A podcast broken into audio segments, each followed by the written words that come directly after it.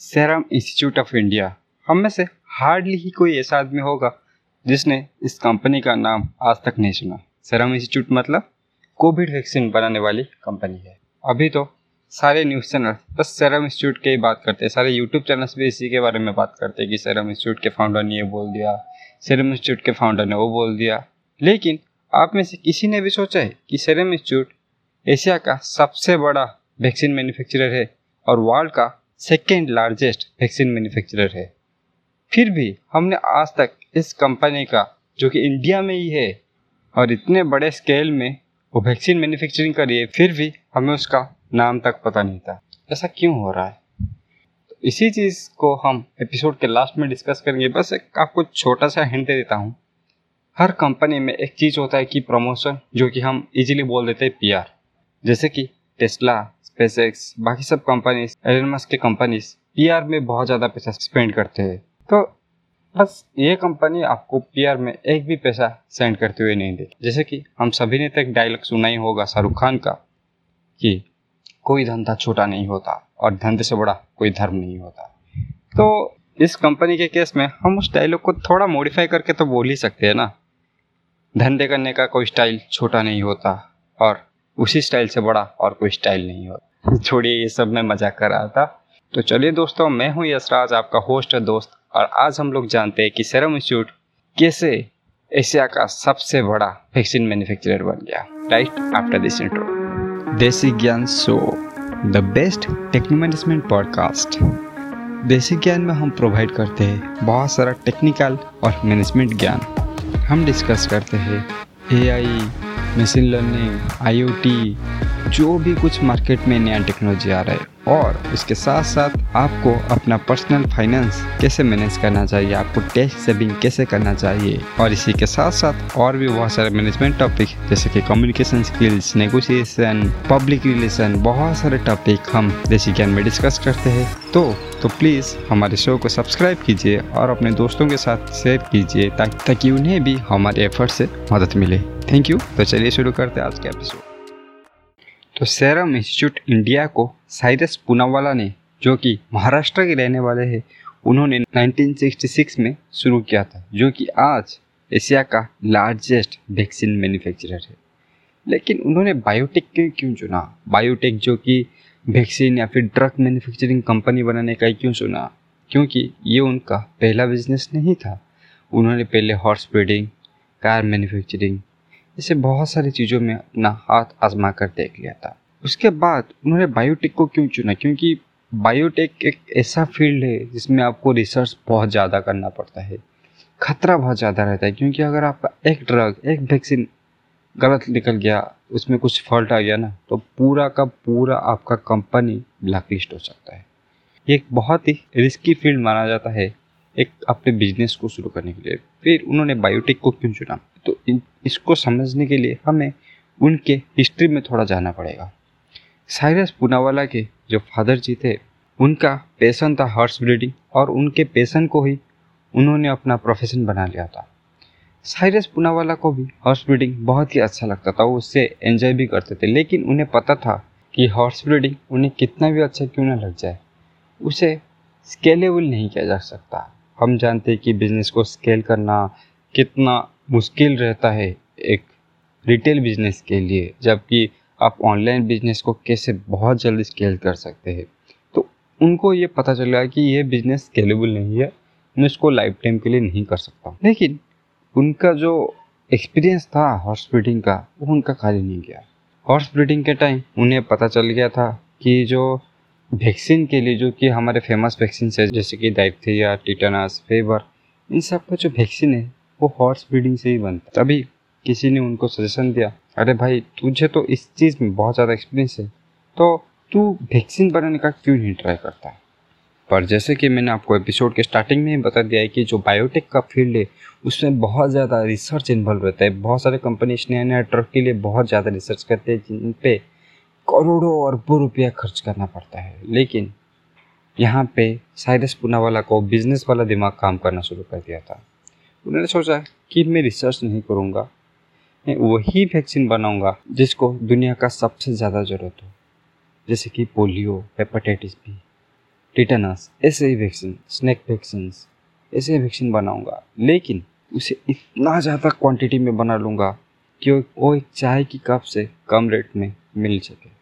जैसे कि उनका कुछ कुछ तो वैक्सीन पाँच रुपये से भी मिलता है। तो अभी आप लोग सोच रहे होंगे कि विदाउट रिसर्च एक कंपनी वैक्सीन कैसे बना सकता है? यही तो सारा बिज़नेस का गेम है। तो एक वैक्सीन जब मार्केट में नहीं आता है, वो एक पेटेंट के अंदर होता है और उस पेटेंट का लाइसेंस कुछ ही बंदों के पास या फिर कुछ ही कंपनीज़ के पास ही होता है। लेकिन एक पेटेंट का लाइफ स्पान होता है बीस ईयर यानी कि बीस साल बाद वो पेटेंट एक्सपायर हो जाता है, वो फार्मूला जो होता है, वो जो पेटेंट होता है, वो कॉमनली अवेलेबल होता है। तो साइरस पूना वाले ने उसी चीज़ों को चुना, उसी वैक्सीन को चुना, जिसका मार्केट में बहुत ज़्यादा डिमांड हो और वो पेटेंट के बाहर हो, यानी कि उसको निकाले हुए बीस साल हो गए हैं। तो उन्हें अभी रिसर्च में पैसा खर्च करने का ज़रूरत नहीं पड़ा और उन्होंने उस पैसे से 25 साल की उम्र में तेरह हज़ार डॉलर उनके पास था, उन्होंने ज़्यादा से ज़्यादा पैसा एक वर्ल्ड क्लास फैसिलिटी बनाने में लगा दिया और उसके साथ साथ अपने पाँच डॉक्टर वाले टीम को भी अपने साथ रखने लगे। ताकि उनको एक सपोर्ट मिलता रहे इस जर्नी में अपना। और आज ये कंपनी पूरे 170 देशों में ऑपरेट करती है। इससे तो बहुत सारे कंपनी सबको पता है कि पेटेंट बीस साल बाद पब्लिक हो जाते हैं। आप ज़्यादा क्वांटिटी में बनाओगे, बहुत ही कम प्राइस आएगा। लेकिन ये सबसे आगे कैसे चलेगी? तो इनका जो विजन था, वो एक अलग ही था। तो जनरली क्या होता है? तो किसी कॉन्टिनेंट में जब एक नया डिज़ीज़ आता है तो एक्चुअली स्टार्टिंग में जब शुरू होता है तो गवर्नमेंट इतना ज़्यादा सीरियस नहीं होती, जैसे जैसे कि कोविड के लिए भी हुआ था। फिर थोड़े दिन बाद गवर्नमेंट सीरियस होना शुरू करती है, फिर एक्शन लेती है, फिर वैक्सीन के लिए ऑर्डर प्लेस करती है। उसके बाद कंपनी अपना सेटअप बनाती है। उसके बाद वैक्सीन प्रोड्यूस होता है। उसके बाद जब वैक्सीन रीच करता है उस कॉन्टिनेंट में, तब आउटब्रेक हो चुका होता है। और एक, वो कॉन्टिनेंट या फिर वो कंट्री कभी भी ये सब नहीं चाहती।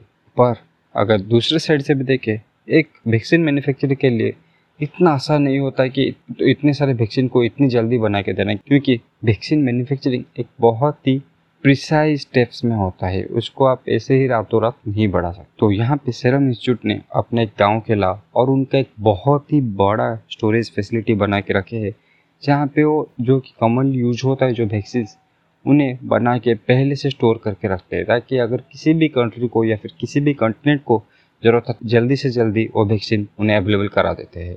दूसरा जो चीज़ हो जाता है कि ये अगर किसी चीज़ को एक्वायर करके अपना बिज़नेस बड़ा करने का टाइम है उस मौके में ये कभी नहीं चुकते। 2012 में इन्होंने बिल्तोवेन बायोलॉजिकल को एक्वायर कर लिया था, क्योंकि उनके पास आईपीवी यानी कि इंजेक्टेड पोलियो वैक्सीन जो कि हम सब यूज़ करते हैं मतलब हम सभी को एक ना एक बार तो लगाया गया होगा, उसे एक्वायर कर लिया। क्योंकि आईपीवी का जो राइट्स है, उससे पहले तीन कंपनीज़ के पास ही था और इसको एक्वायर करने के बाद इनको आईपीवी का राइट मिल गया और अभी आईपीवी के डिस्ट्रीब्यूशन में ये सबसे ज़्यादा शेयर लेके बैठे हैं। तीसरा जो चीज़ हो जाता है वो उनके रिस्क एबिलिटीज़ जब कोविड का वैक्सीन बहुत ही ट्रायल स्टेज में था तभी से उन्होंने एस्ट्राजेनिका के साथ एक डील साइन किया था और बहुत सारा पैसा लग, लगभग 100 मिलियन डॉलर अपने प्लांट को एक्सपांड करने में लगा दिया था ताकि जब ये ट्रायल सक्सेसफुल हो जाए और अप्रूवल मिल जाए जल्दी से ये प्रोडक्शन शुरू कर पाए, जिसके बदौलत आज हमें जो कुछ भी वैक्सीन मिल रही है ना, इसी के बदौलत मिल रही है। अगर ये वहाँ पे अपना रिस्टेकिंग कैपेबिलिटी नहीं दिखाते और ये प्लांट सेटअप नहीं करते तो आज जो हम लोग कंप्लेन कर रहे हैं कि हमें वैक्सीन नहीं मिल रही है वैक्सीन नहीं मिल रही है, ये कंप्लेन करने के लिए आज शायद हम ज़िंदा ही नहीं होते। क्योंकि वैक्सीन तब प्रोड्यूस ही नहीं हो, अभी प्रोड्यूस होना शुरू हुआ होता।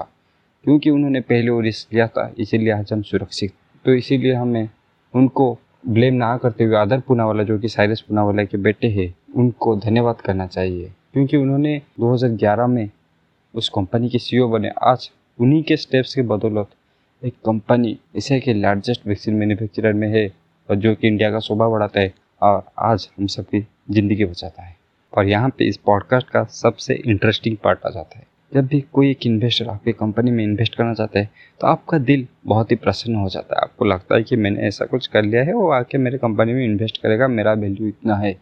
लेकिन ये हमारी थिंकिंग है। अगर अदर पुनावाला की थिंकिंग देखोगे, वो तो भाई अलग ही लेवल पे है। क्योंकि जब पाँच साल पहले उन्हें यह ऑफ़र आया कि आपके कंपनी के टेन परसेंट शेयर के बदले में मैं आपको बारह बिलियन डॉलर दूँगा। कितना? 12 बिलियन डॉलर यानी कि उनकी कंपनी का नेटवर्थ 120 बिलियन डॉलर माना गया था तब पाँच साल पहले का बात कर रहा हूँ। तभी उन्होंने सोचा, अगर ये इन्वेस्टर सोच रहा है कि ये मुझे 12 बिलियन डॉलर देगा बस 10 परसेंट स्टेक के लिए तो अगर इसको ये वैल्यू दिख रहा है तो ये वैल्यू मुझे भी दिखना चाहिए। तभी से उन्होंने जाना कि इस कंपनी में बहुत ज़्यादा पोटेंशियल है। अगर 10 परसेंट स्टेक के लिए 12 बिलियन डॉलर दे सकता है एक इन्वेस्टर तो हमें इस पोटेंशियल को अनलॉक करना चाहिए और उसके बाद उन्होंने ऐसा प्रोग्रेस लाया जो कि आज हम सभी देख रहे कंपनी में।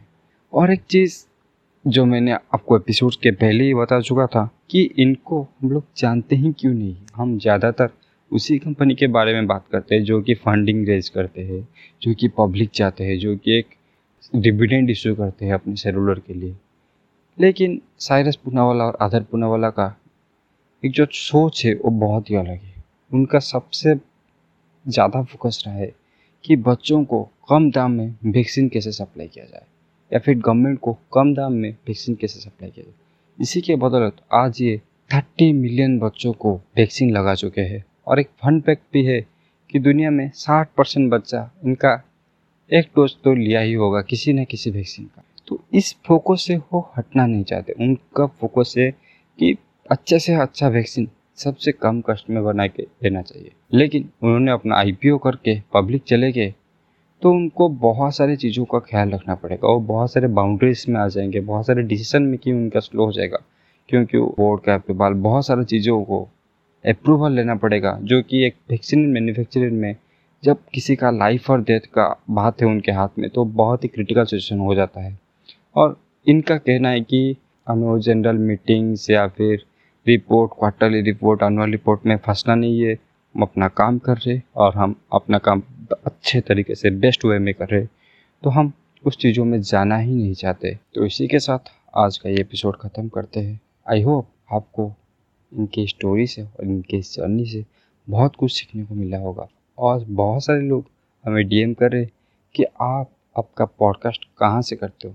अरे भाई, ये हब ओरिजिनल शो है हमारा। हमारा पॉडकास्ट हब पर में है, जो कि इंडिया का लार्जेस्ट पॉडकास्ट प्लेटफॉर्म है। ये आपका पॉडकास्ट को ऑटोमेटिकली डिस्ट्रीब्यूट कर देता है बहुत सारे प्लेटफॉर्म में। जैसे कि स्पॉटिफाई हो गया, गाना हो गया एप्पल म्यूज़िक हो एप्पल पॉडकास्ट हो गया जियो सावन हो गया विंक म्यूज़िक हो गया तो सारे प्लेटफॉर्म में ये डिस्ट्रीब्यूट कर देता है। डिस्क्रिप्शन में मैंने लिंक दे दिया है। अगर आपको साइट को विज़िट करने तो डिस्क्रिप्शन से जा सकते हैं, या फिर www.hubhopper.com में भी जा सकते हैं। आई रिपीट www.hubhopper.com धन्यवाद। Thank you for staying till the end of this episode really means a lot to us ये आपका प्यार और सपोर्ट ही है जो हमें कंटिन्यूसली काम करने पे मजबूर करता है। और हमारी आपसे यही रिक्वेस्ट है कि आप हमें इसी तरह से सपोर्ट करते रहिए और इस एपिसोड्स को और हमारे पॉडकास्ट को अपने दोस्त लोगों के साथ भी शेयर कीजिए ताकि उन्हें भी हमारे एफर्ट से मदद मिले। Thank you